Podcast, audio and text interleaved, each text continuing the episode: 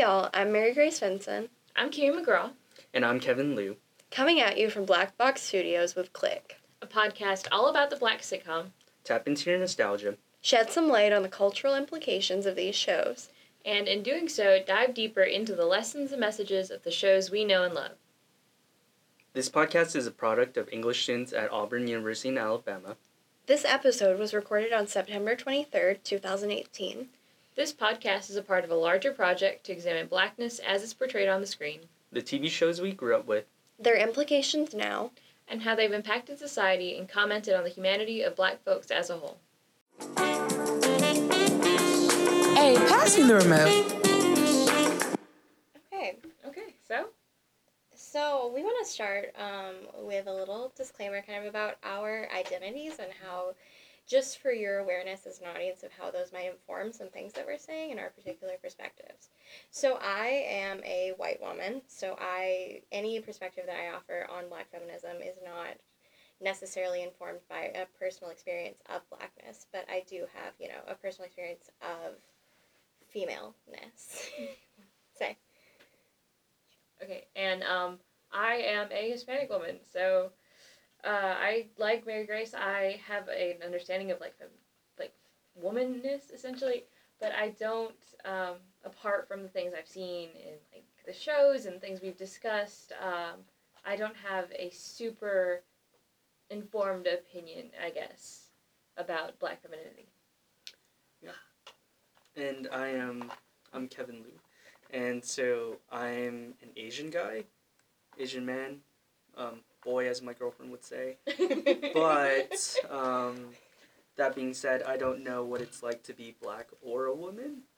I do know what it's like to be a minority in that sense, so I can relate to like issues of like you know prejudice and racism in some senses, but not totally.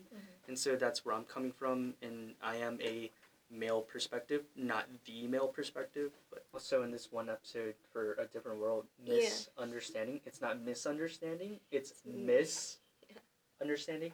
Um, it talks about issues plaguing, um, like the differences between men and women, and this dude who's a six-year graduate, um, whatever, he decides to sell this book called "Misunderstanding: The Guide to Figuring Out Men for Women," especially at Hillman College, uh, historically black college, and then he's like, "The human man will always be mature if human woman caters to him. Human man must treat woman like a queen." And like all these like sort of rhetoric and stuff, and then Yeah, it's just like it's it's like problematic because like all of the women are on his side and actually think that like yes that's true but i think in all the book it basically creates this dynamic of women having to be put on a pedestal which i think is equally as sexist as saying that woman has to do this Yeah. it's like you're because you're objectifying women to a standard that's more like not realistic Yeah.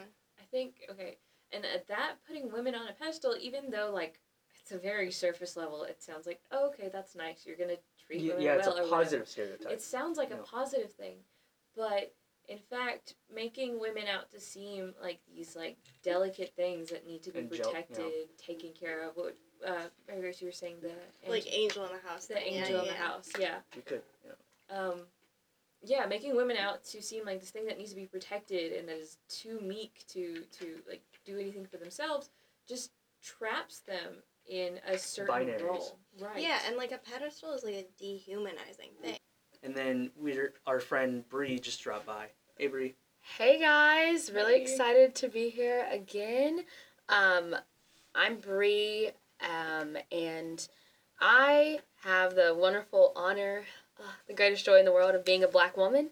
Um, so I am very excited to have this conversation, and I love that we have a plethora of different identities in the room, which offers a wide range of experiences, um, and just being able to understand that we all have something different to offer and i really lo- would love to see and hear about y'all's perspectives on black femininity um, because I get to live in it every day and Right. experience that, and I really want to see what like what people are looking at on the outside. Like, are we really as lit as we think we are? Like, you know, from other people's perspective. So yeah, and I'm super excited to get like an insider's perspective on this. Yeah. Definitely. again, like Kevin said, I am one perspective, not all, not the voice for Black women, um, but a voice. So yeah.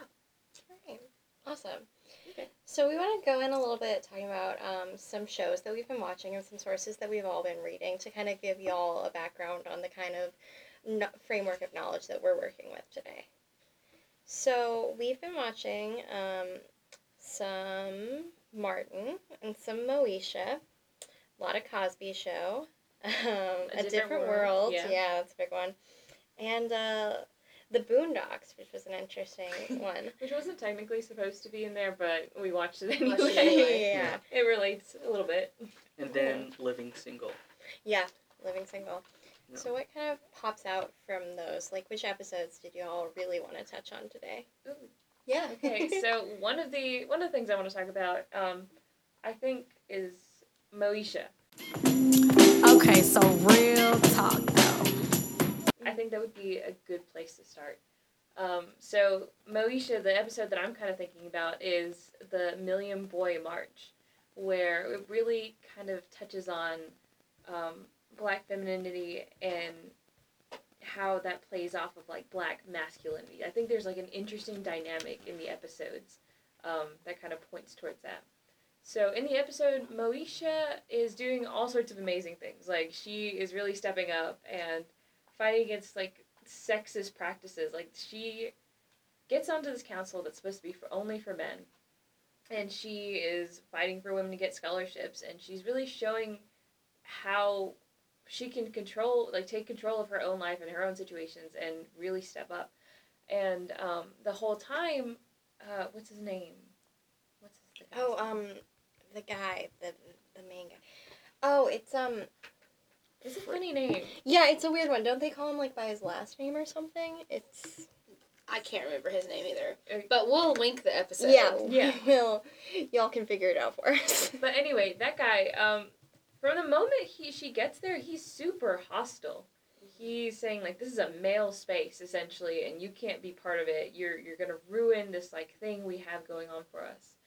And even when she steps up and shows that she can run things better than him, and basically saves the day, he's still super aggressive. Like he is intimidated by how well she is doing what she does. Um, and at the end of the episode, he does realize it's like, oh, you know, I messed up, Yeah. and he apologizes. Except then he goes back on it, and he's like, they go out on a date, and then he's like, oh, but can you stay out of this picture that the newspaper's taking because I want the black men to get credit for this. But I do want to say a kind of devil's advocate thing to, to kind of bring up this question of, so he, the the guy, whatever his name is, Whitlock. Whitlock. Thank you Yes. so There we much. go. Thank you. Whit- what a weird name. Yes, God.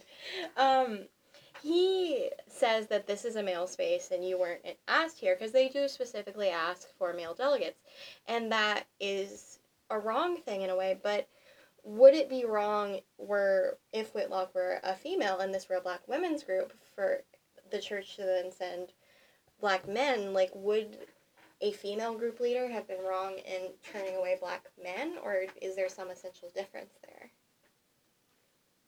Hmm. That's a really, Really good. That's a question. really good question. Yeah. Um, I think, from my perspective, just me as a person, I think there's this really interesting dynamic between black womanhood and black manhood. You see in the media a lot and just in the world that we live in that people portray black manhood as like this dying, fleeting thing. Um, and we see it in a couple episodes of Cosby. We see it reinforced um, when watching Martin. Um, we we see that we get you know, and everybody's taking a side because Martin is so problematic. Watching it now as a 21 year old, and as a kid, I was like, I love Martin. This is so funny. He's hilarious. And then now I'm like, oh no, he's a Ooh, sexist. Get out of there. You know, Gina girl, leave. Um, but we see so much this reinforcement of a strong black male um, in kind of in a relation to what people would is assumed that white households um, do so well and they can create wealth and have these just generational success because they have fathers present all the time. And so there's this constant push in the black community for us to make sure that we are training our boys, saving our sons and keeping them together. But and but now also in what is people being not present for whatever reason which i don't think is i don't think Mhm. having a father is a prerequisite to success that's the first thing Amen. Yeah. you know like Shout out to my mom, No, the for- single mother who raised me. Exactly. Shout out to my mom too, also Yeah. a single parent. Um, and so I don't think that's a prerequisite for success at all. Right. But in what is, we have these strong black women. I mean, just doing the damn thing, and um, it, it's this really interesting dynamic on we have these strong black men in our community and we need to uplift and push them and uphold them. And then we have these strong black women but we have all this attention on these strong black men. But also like black women are intersectionally marginalized and it's Mhm. like oh what do we do? How do we fix this? Like what's going on? And um yeah like it's it's really really interesting. I don't know if I was in, I'm in a group of women. I'm in a sorority, um, a historically African American sorority, um, and I, by virtue of it being a sorority, we don't allow men. Right. Um, so I guess if we organize something and a male delegate showed up, we'd be like, "Hey, this is a sorority event." Yeah. Um, Yeah. But I don't. But when we do have things for men, women, whoever to come, um, we don't turn down help. Right. Uh, Right. But Especially don't turn down help the way they turn down help. yeah, we Mhm. w- w- first of all, black women are too classy to ever be like. w- We would never be hostile. We'd never be on some. Well, you can't be here. This is a, a woman's space. Like, how archaic and stupid does that sound? You know. Yeah. Also, is in the episode Million um, Boy March, is it a group of black fraternity men? I don't think. I don't think I so. don't It's like I a think that they're like like youth. council, Yeah, like a youth youth council. Yeah, council. youth But the thing, which is really interesting, because it's like, why does Whitlock view youth as like, um, for black men as opposed to including black women? Right. And then it's like, I thought it was really interesting because um, in that episode, Moesha, when she decides to go on a date with um, Whitlock, it's like, does that moment undercut her feminism, or does it like, can she do both? Can her sort of personal interests be at the same? Um, can she do that without having to basically undermine her feminism as a black woman? And it's like that question that's really interesting. It's like because it's like the idea that if you're a black woman, you have to choose between your race or your gender because it's like the struggle of being a minority and going through the issues of racism for you know black people, and then it's like why do you have to sort of choose between your gender and race? Yeah. which is really Yeah. I interesting. always when when that question when we brought that up in class and we were talking Yeah. about I can't believe she went on a date with him and I s- spoke up and was like, but he was fine. So so like I mean, Yeah, why like- not? And it's like Mhm. my question back to back to that to Mhm. anybody who asked that is would we ever ask a man to choose between Ooh, to choose would, would we like Yeah. would, would we Yeah, say exactly. well, this woman said something really problematic and is really not for you and really not about advancing you as a person. So, because she is, and she's attractive, but you need to figure out whether you're going to stand with your, like, your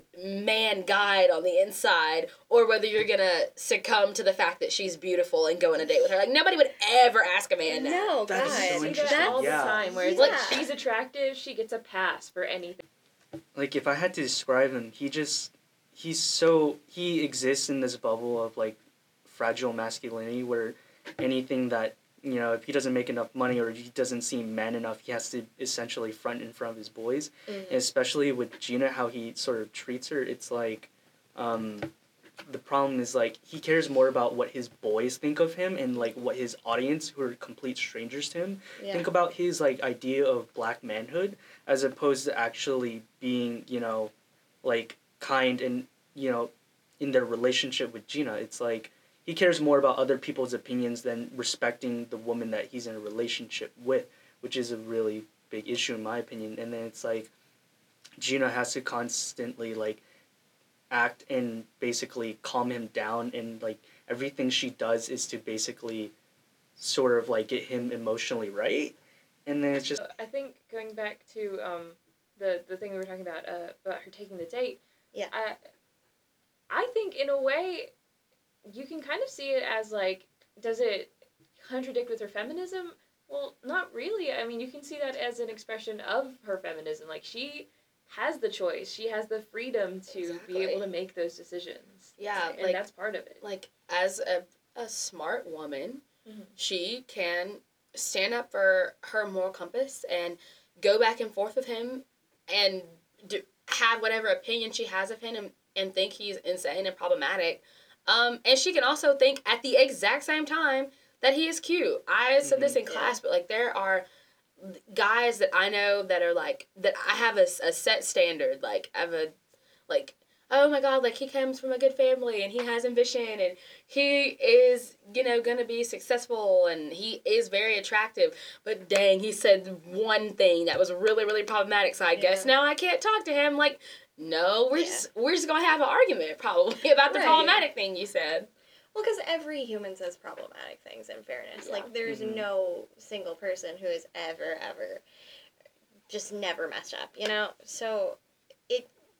I think the thing that bothers me about Whitlock particularly is that like when she he messes up but also when she like tries to make him understand how he's messing up he meets her with hostility not Yeah. with like conversation kind of he doesn't like meet her halfway on his mistakes kind of and i think that's a i think that's a a, a human instinct Right. when you feel threatened to meet mhm. someone back when they when someone corrects you and you're already threatened to Mhm. meet them with hostility instead of trying to listen because you it, it's very Mhm. clear that she's superior and that she has Yeah. she has she understands and has figured all of it out and is the leader in this situation and i think he recognized that and was threatened by it and also it's like the idea of um, black men having to be super hyper masculine it's like the idea of being threatened especially by like a black woman like that really causes problem for him but then i think at the very end of the episode he's the only one who has a problem with her being in the photo everyone else is okay with it so i don't think it's like you know he speaks on behalf of them in the same way in other episodes that other people speak on behalf of other i think it's just a him problem as well. Yeah. But it could be like you know representative of some like voices and ideas that have been problematic, especially in the media. Speaking on that, that reminds that that's a great way to transition to Martin. It's hmm. just- yeah. Speaking Yeah. of egos, yeah. the biggest ego on television Yeah, God. He, because Martin, he's like, like if I had to describe him, he just he's so he exists in this bubble of like fragile masculinity where anything that you know if he doesn't make enough money or he doesn't seem man enough he has to essentially front in front of his boys mm, and especially with Gina, how he sort of treats her, it's like, um, the problem is like he cares more about what his boys think of him and like what his audience, who are complete strangers to him, yeah. think about his like idea of black manhood as opposed to actually being, you know, like kind and you know, in their relationship with Gina. It's like he cares more about other people's opinions than respecting the woman that he's in a relationship with, which is a really big issue in my opinion. And then it's like Gina has to constantly like act and basically calm him down and like everything she does is to basically sort of like get him emotionally right. And then it's just like why does she have to sort of be the woman who has to like sort of make sure that her man is feeling all right, Yeah. you know? Mm-hmm. yeah Yeah. Not- Yeah. I mean, it's just, it's so much of the burden falls on the woman.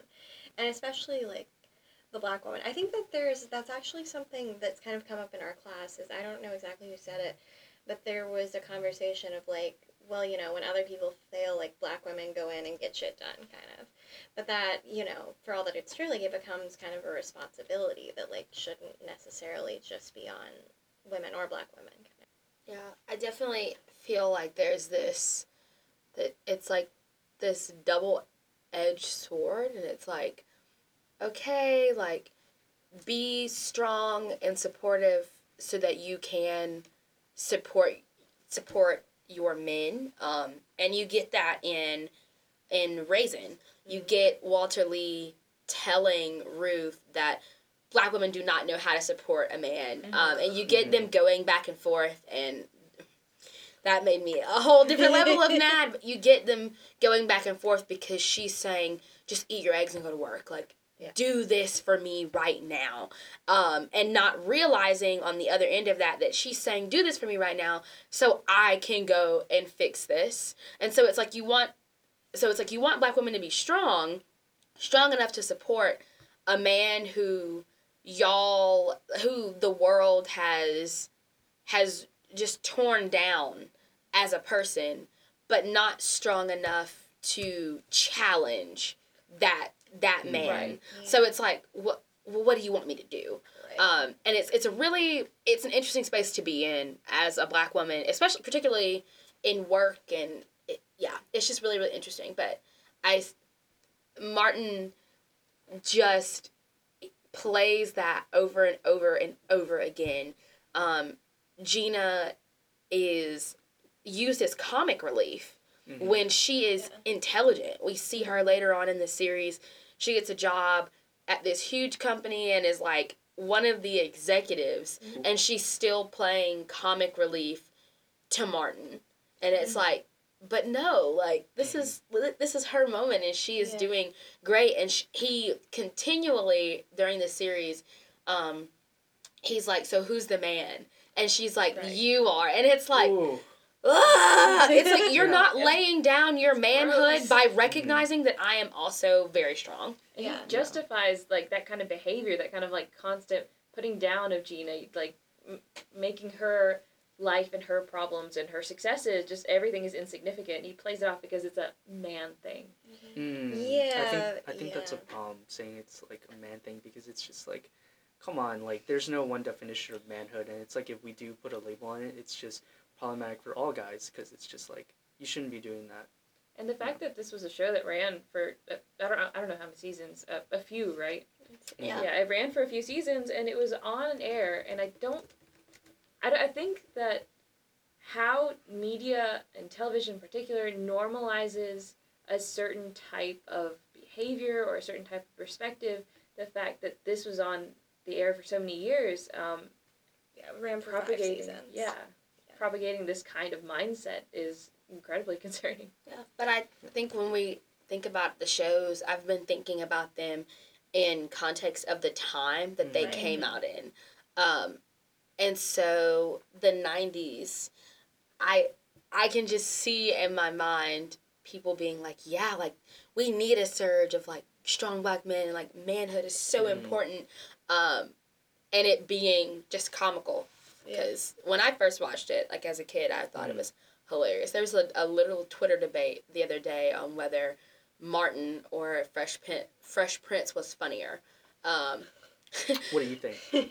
oh gosh, maybe we should ask the listeners. Okay, yeah. Yeah, Okay. actually. Let's do Facebook poll. Click at Black Box Studios on Facebook. Find us and respond to our Facebook poll.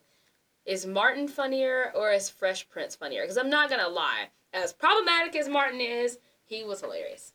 he really was. See, and I think it's so hard for watching it now and not having any sort of nostalgic experience of it. It's so Mhm. hard for me to separate like the Mhm. problematicness. Like I watch Martin and I'm just like, no, no, No, no, no, no, Yes. stop Yes. this. Every time he says something. Yes. Yeah, but I mean, there's an extent to which it's valid to kind of.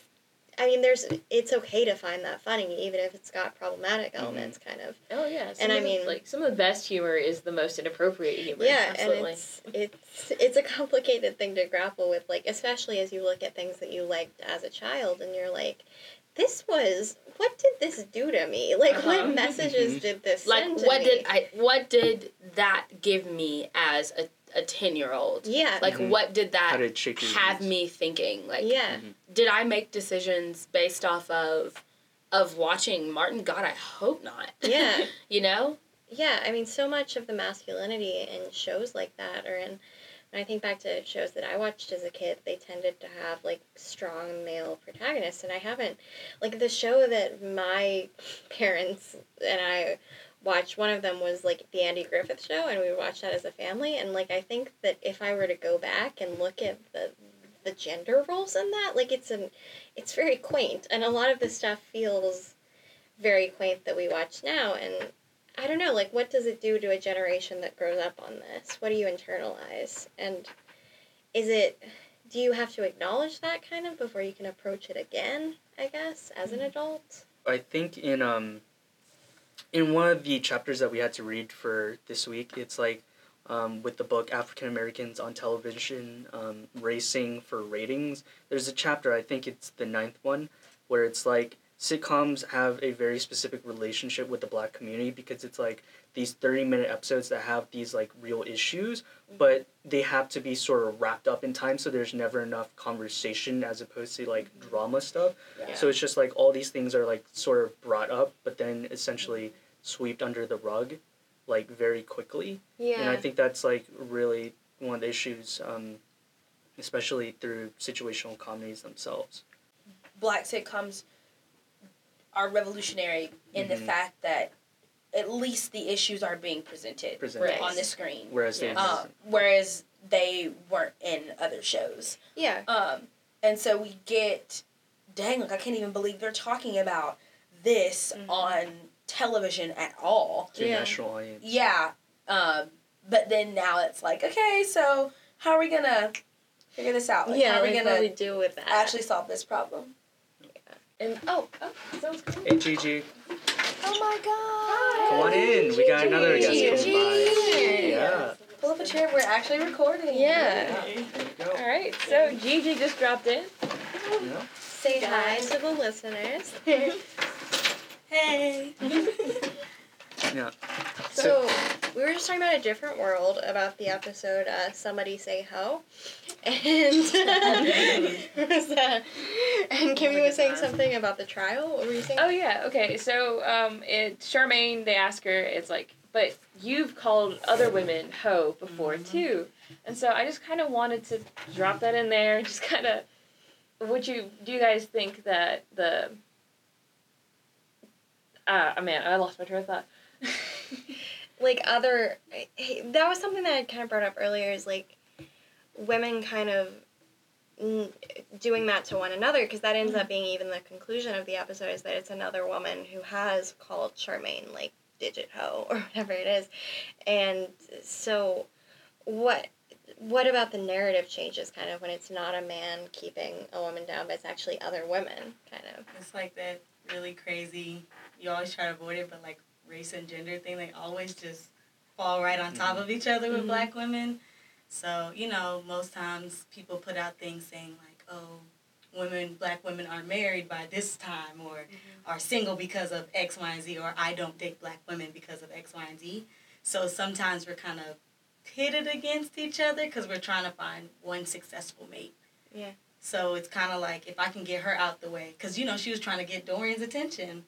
Right Which- yeah Or what was his name? I don't know. I don't I don't know the anybody's name. name. I'm gonna be honest. No. no I don't Uh, but I know- name.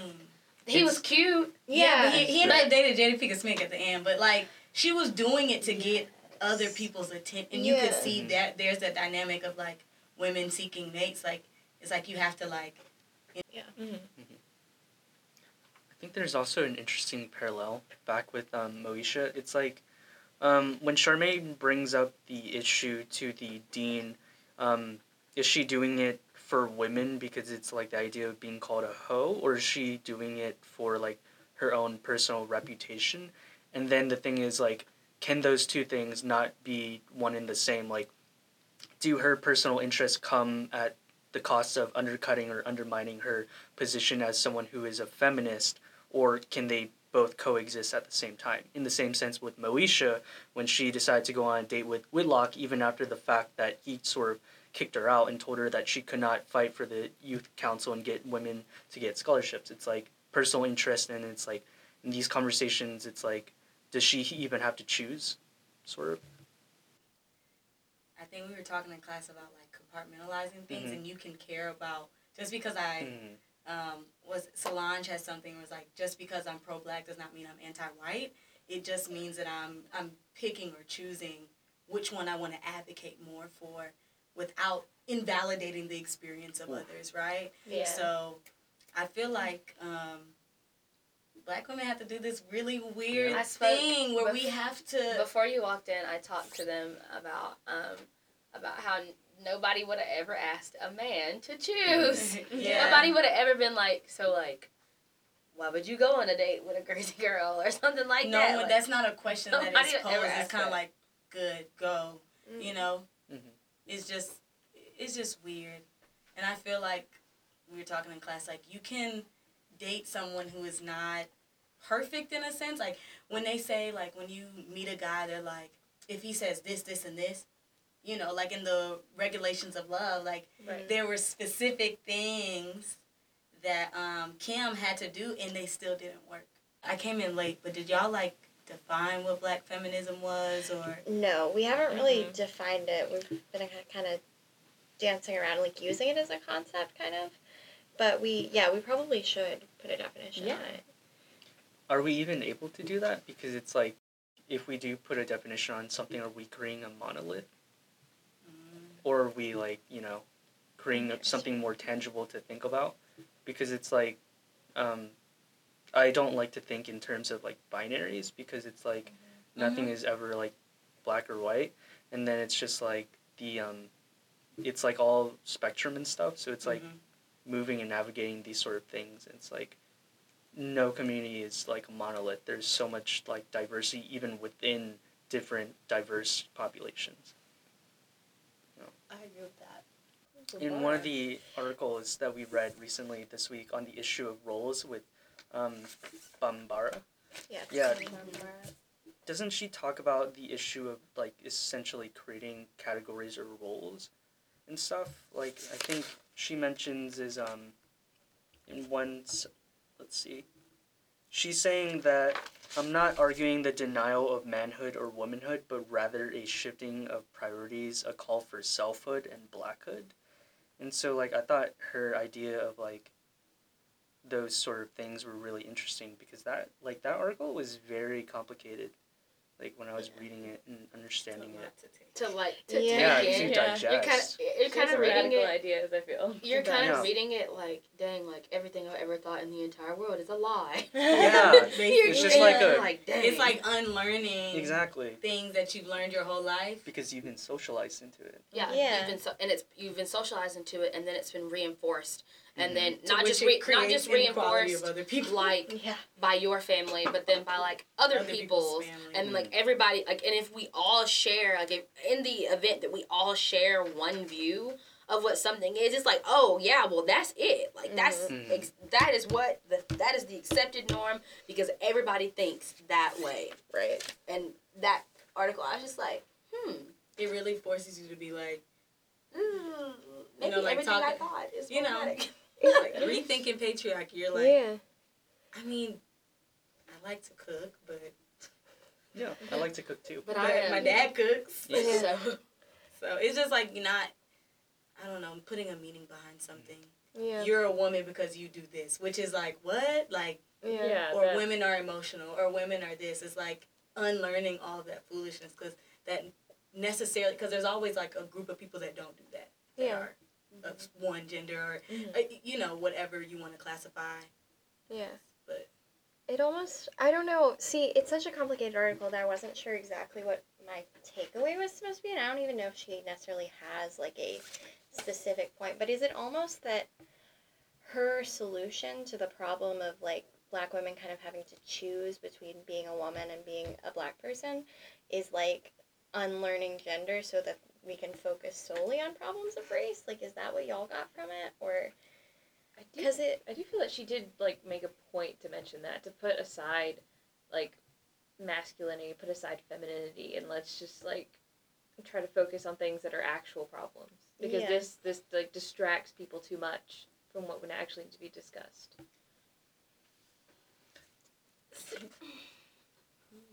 Hmm. I don't know if I took that away. hmm I don't, I don't know if we should. For, I I just haven't formed a, a well thought out opinion of it. Like, I I struggle with this article a little bit. Yeah. Because I don't I I don't think you can separate pe- I, you can't separate people from all of the identities that they hold Mhm. Yeah. just Yeah. for to solve a One. problem. I just don't think Yeah. that's a thing. I don't think it'll ever be a thing. I feel like Mm. just like how you can't it- bla- black women or intersectional women can't choose like Yeah.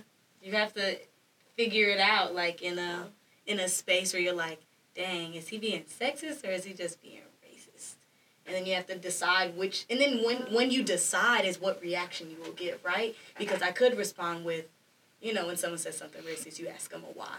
Like what does that mean again? Like you ask them to explain. Mhm. but if someone's being sexist you might not do the same exact thing. You'll be like but what if your mom you know the the response is even different. So like you can't choose one or the other to like focus on one problem because when you're talking about the policing of black women or women black women who are raped Mm. that deals specifically with them their race and their gender Yeah. like you can't time. at the same exact time Yeah. at the same like that's what an intersection is so Yeah. picking and choosing one always leaves you wondering about the other Hmm.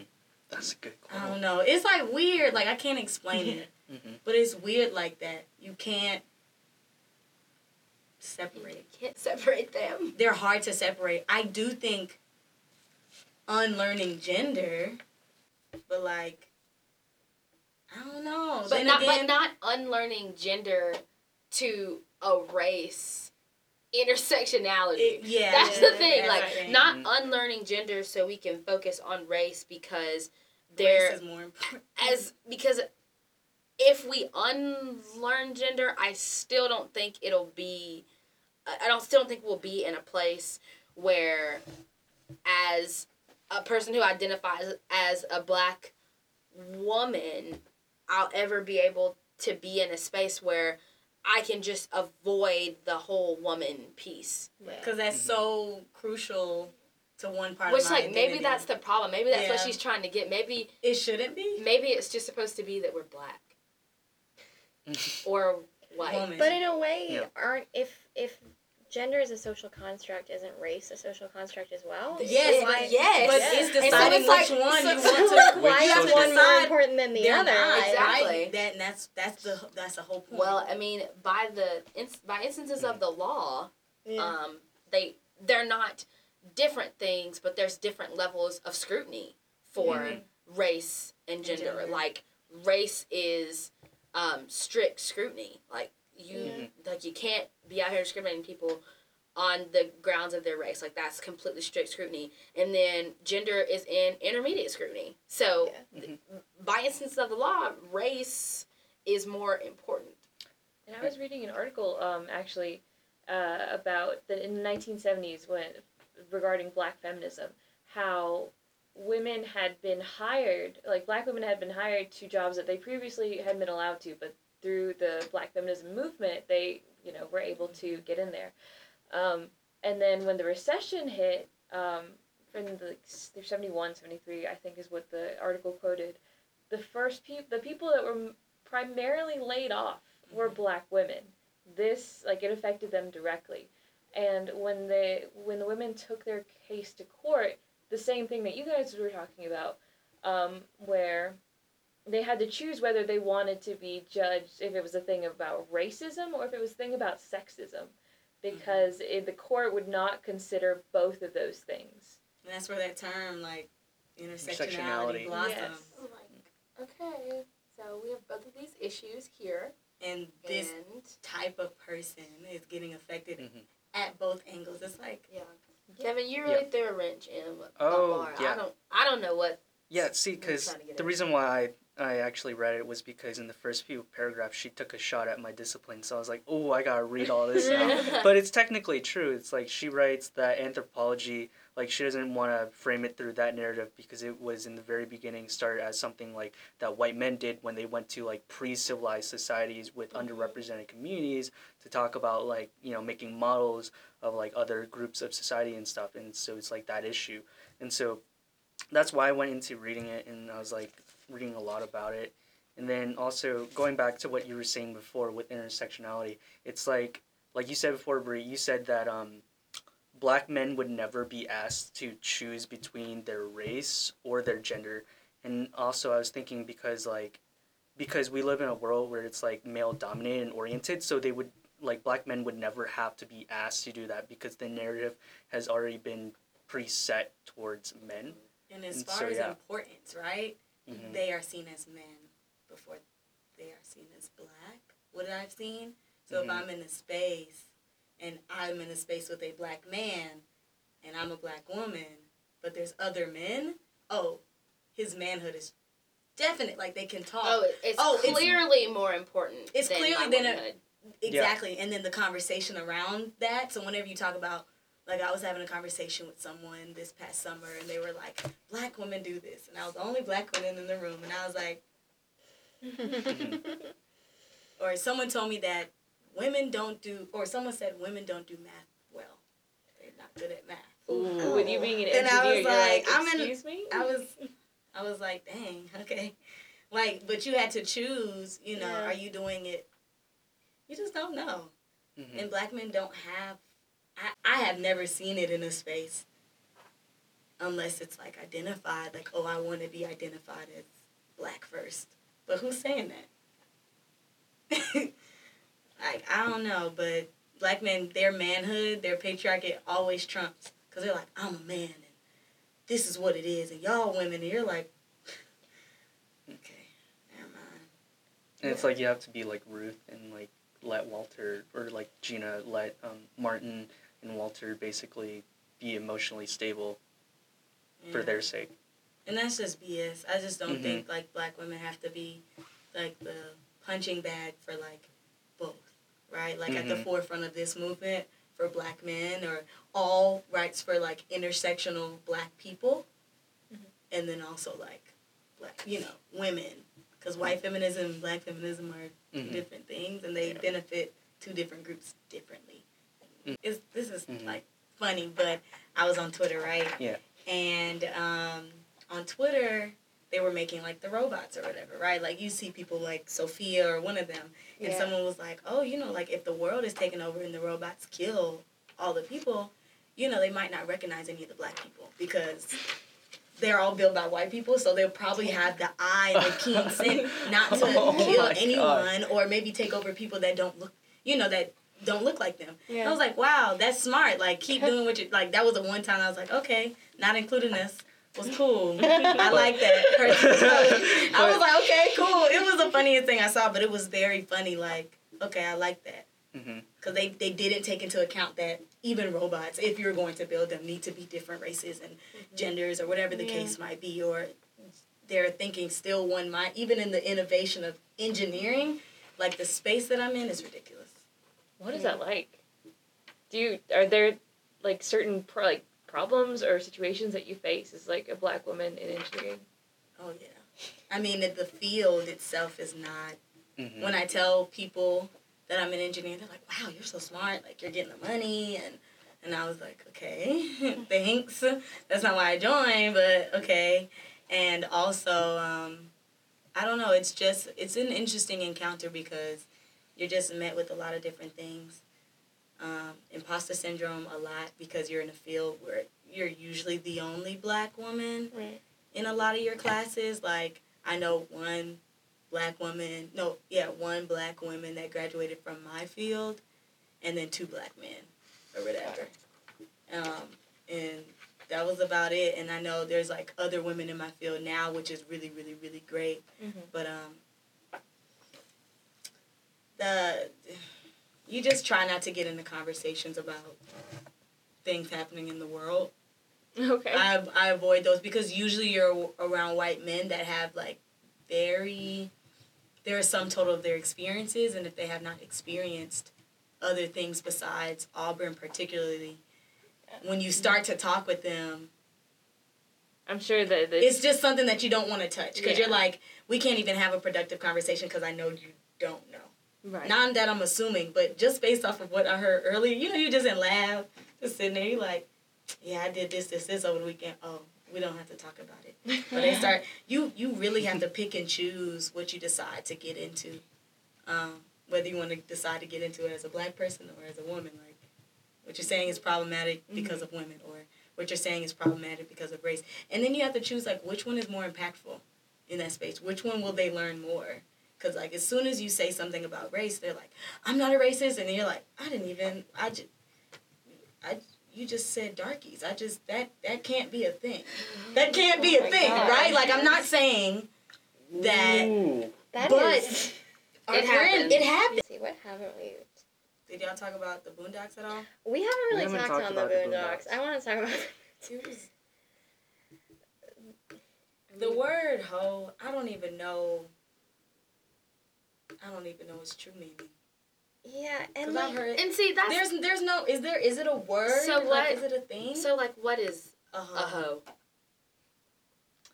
um, Exactly. Like what is that? yeah, like, like it implies you- promiscuity. I mean, But also, they, uh, people in- use it kind of as a term of endearment almost. Like, I know, like, women who use it to describe their friends. They'll be like, what's up, ho? Like, it's Ho. a thing, kind of.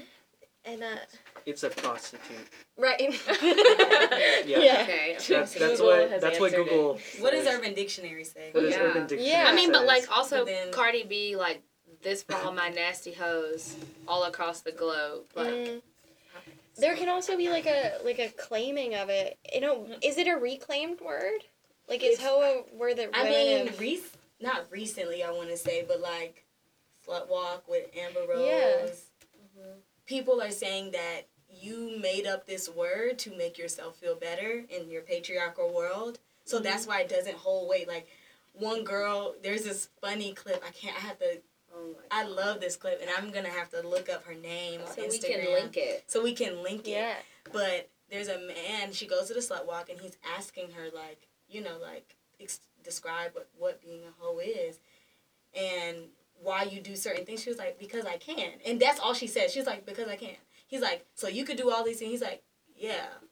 So what if this happens? I mean, And then he was like, "But then you're a hoe," and she was like, "No, No, like your you're- mom's a hoe. Like yeah, you're a hoe. You're a hoe. Like And any, she was like, like- anybody could be a hoe. Like it.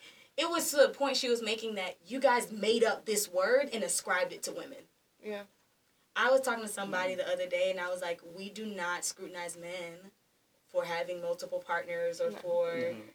it is a seen as a thing that is good. Mhm. A thing that is like lit. You know what I'm saying? Like my when I was at my house with my family, I couldn't have boys over, but my brother last week was kicking it with people at the house and I was like and I'm I mean, just I was just blown away and it was crazy. I was just like, I didn't know we could do this. But my dad wouldn't see it as um that is him in his manhood. But for me it's Mhm. like no, like how Frank was with Moesha, like you need to and I'm like, one, you could have just asked that boy what his name was. Yeah. You could have just been normal. Yeah. I also think in the Boondocks episode, like, it's very interesting to me that if a girl wants to be taken to dinner, Oh. she's, She's a a hoe. hoe. But that's yeah. Riley's I was like- just like, so okay, so gold digging is one thing, yeah. right? But a hoe because she wants to go to dinner, Mhm. like. yeah. And then somebody on Twitter was somebody something on Twitter, and they were like, "If y'all go out on dates just to eat free food, like y'all are some hoes." And I was like, "But, But- why First of though?" all, that's and they never like- have an explanation. right, and that's kind of Mhm. implying that like something is owed for the dinner. Exactly. Oh. Exactly. Like what? Like if I so if I don't find you very attractive, and I You go on a date, and, and, and I go on a date with you, like. Like okay, first of all, I think in my mind, like okay, like maybe you don't want to go on a date with somebody that you don't find attractive, but whatever, girl, do whatever you want to do. Um, and if nothing comes of it, I did just get a free meal. Mhm. So like, how am I a hoe for go? And then people were like, but but it doesn't make any sense because why would you go with somebody that you didn't because y'all was pressed, but, and on like top that, of that you didn't want to be with or whatever and like nobody would ever ask a guy mm-hmm. that Yeah. nobody would ever say to a guy like well you're not really interested in her for real for real so you shouldn't take Yeah, you her should take out her out. Because man, because at the end of the day, like I don't care what anybody says. Sometimes you go on dates because people be pressing you. Like I mean, pressed. Like so you ain't gonna take me. You don't wanna. You keep texting me, and I'm like, you know what? if you wanna take take me out, because now you, you're getting on my nerves and you're blowing up my phone. Yeah. And at that point, I'm like, it's fine. Like I'll go with you. But I've already. And the funny part is, sometimes you let people know, you know, I'm not feeling you like that, Mhm. and and they still like, come on, you know, man, they like the chase or the hard to get narrative when I just told you that I'm good. And they're like, it's okay. Once after this, you gonna really, you like, you went to the day, you was like, nah, thanks for the Yeah. meal, but nah. Yeah. And they're like, so you still don't. and i'm not a hoe because And I I'm not a dinner hoe because you. I- Yeah, it's the whole thing. I feel like with taking people to dinner is just this false narrative of it being like a transaction where you get something Yeah. for buying Exactly. their dinner. And I've even heard women saying that. Like I, w- like um, there's this like female comedian, um, Iliza Shlesinger. She's not that popular, but she has a um, comedy special where she's like, girls, like if if a guy buys you a lobster, like if you order a lobster while you're out with a man, you have to at least give him a hand job. Like you have to. No. And it's like, That's what not are- a thing. What That's are you so telling dumb. people? Because that's like a transaction. Like that's Yeah. not. I don't owe you anything because you were interested in me. yeah, Like Yeah. it's a Yeah. weird concept. You sought me out. So and I means you also should- don't owe you anything if I'm interested in, in you. you. Yeah. either. Like if I Mm. approach you and I'm like, I really like your vibe, like I'd love to hang out. First of all, people it blows people's minds when you do stuff like Mm. that. Oh, they um, and then this, if we're talking about black feminism, it's this idea that for for black women especially, if you're past, I- I'd say probably for us, maybe it's like thirty five ish, and you don't have a husband, then you're an old maid of some sort.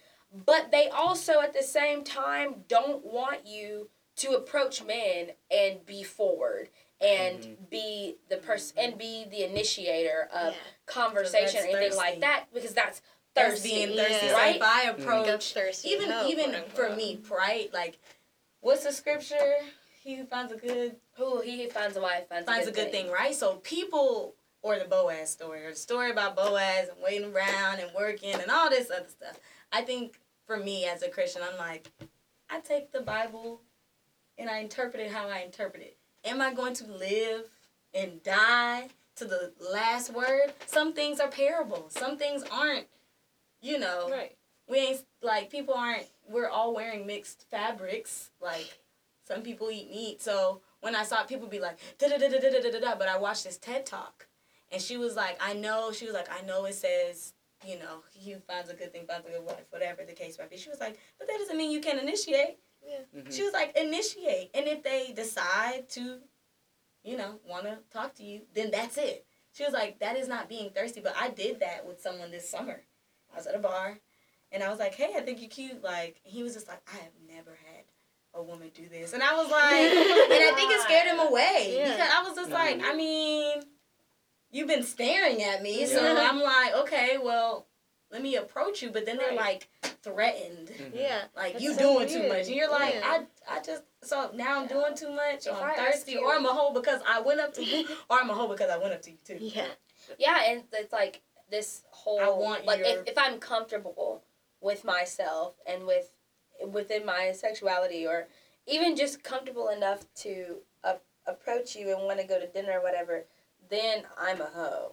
Mhm. And it's like no. It's such a leap. Even like it's. Going back to the whole a woman owing a man thing. Yeah. In a different world, the episode with misunderstanding, um, Zulu basically creates this book where it's like misunderstanding guide to basically figuring out men, especially at Hillman College, and then at the end of the day, when they have the court trial or whatever, um, Zulu shows out his real opinion about why he um, wrote this book, and then he says something along the lines of, "If we don't treat our women right, black women specifically at Hillman College, then they'll go to white men like Kim did, because Kim is dating a white man, and then in this episode with Zulu thinking that like black women have to like old black men and date It's them like- and not date their oppressors or something. It's Like- a it's which a, which is a double Yeah, standard yeah, because it's exactly. when black, Black- it's black yeah. women should date Yeah. black men, and but hold the black then- family together. but Yeah. if Mhm. black if Men. black women aren't satisfying enough to what black men want, then they can go date whoever they want to. And Yeah. no one And it's- no it's one ever shuns Yeah. hmm a black guy. It's preference when it's black guys, but girl. when it's black women, it's oh, so you just you not down for the count, you're not down for the brothers, and it's like so when you did it, it was preference. You preferred, and and no one is, you know what I'm saying. There are someone that's like, there, I know some people like stick the black family together. However, color does not distinguish. Like color doesn't dictate love. Mm-hmm. It doesn't dictate love. Like the color of your skin, like I love everybody. It does Mhm. not dictate who I like want to have intimate like you're you're it's kind of like you're minimizing my sexuality, my love for other people to the color of my skin. Yeah. hmm And it's way I mean, it is way, you know, relationships we all have them. It's way more intimate than that. Yeah. So, but the thing is, with black women, we get oh, like, what? Tamera Mowry just said that her husband he works for Fox. She just said her husband was not a racist, and everybody was like, they were they're getting on her, calling her Tamaga, like. They're Ooh, Tamasa, like they're going in, and it's like That's so problematic. it's like I don't know how I feel about what she said we're gonna have to link that too. And I found the Yeah. other video. It's with Jesse Lee Peterson and Samira Rahim. Um, so I'll link that too. But people, she said on the real, like, oh, I know my husband works for Fox, but he is not a racist, and everybody like went in. You know what I'm saying? Like even with, um, but also Jordan Peele, he didn't. He didn't really get a lot of flack for. I think he may get out right, but he he has a white wife, but no one, someone mentioned it, but it wasn't this like they weren't calling him new names that reference racism. Right. Like it was never. It was like, yeah, but y'all know, y'all know, and then that was it. But for Tamera, it anytime she speaks on the intersectional of like her relationship, people go in. I mean, extremely in, and it's ridiculous. Like she just says one. It's like a clip, and she just says one thing, and it's like this is what black women usually have to face. You know, like Man, I had no idea. Mm. like I even Serena Williams. I heard someone say like Serena Williams needs to run back. You know when all those Yeah, things because happened at the U.S. Open, like it was like you might as well need to go run back to your white man so he can fix it for you. And it was like Whoa. I heard someone say that shot ear. I was like, one, I'm not gonna. I'm not even. Those are the types of conversations you don't engage Engage in with. because you know, It's or you gonna- have to decide if you're going to teach at that point, right? right. And I was just like, he was like, all I'm saying is you wanted to marry this white man, and now the white man turning on you. And I was like, okay, you guys. But that's what even even with Serena Williams, right? Mhm. Yeah, She had a baby. She did, and people still like that's. I think that's to the extent in which black women face, right? That was like a clear example of you could do everything in the world, you could never cheat in your life, and they mm. will still find a way to and even in that comic they represented her as a baby slash primate Yeah. type character but also a woman so that represented the black and then her being a woman it was like Shout out to our cousins down the block. All right. So today, for our shout out to our cousins down the block, I want to talk about uh, Chimamanda Ngozi Adichie.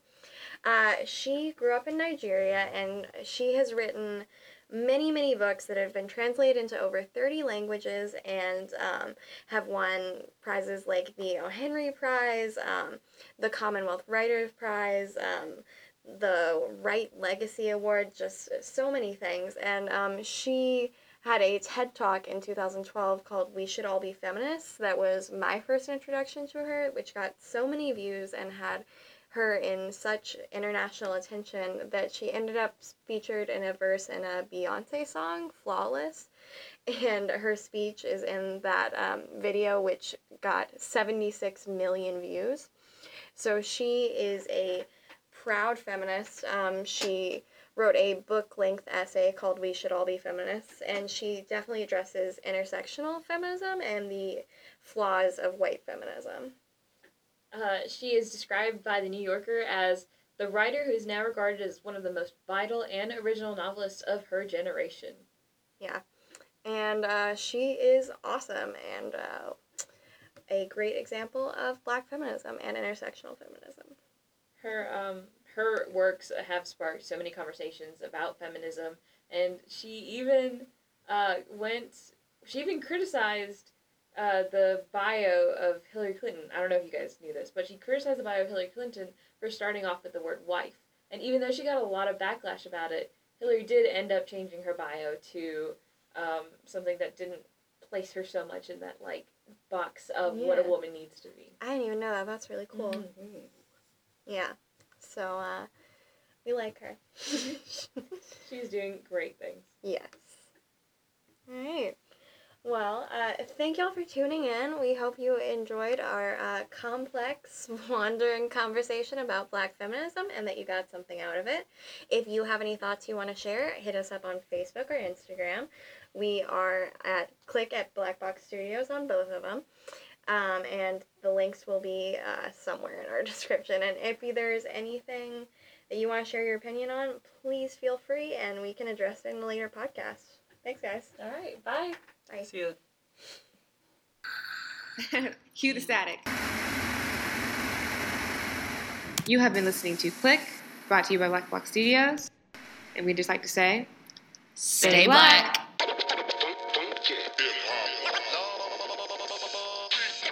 Thank you so much for tuning in to Clik this week. As always, you can find us on Facebook at Clik, C L I K, at Black Box Studios.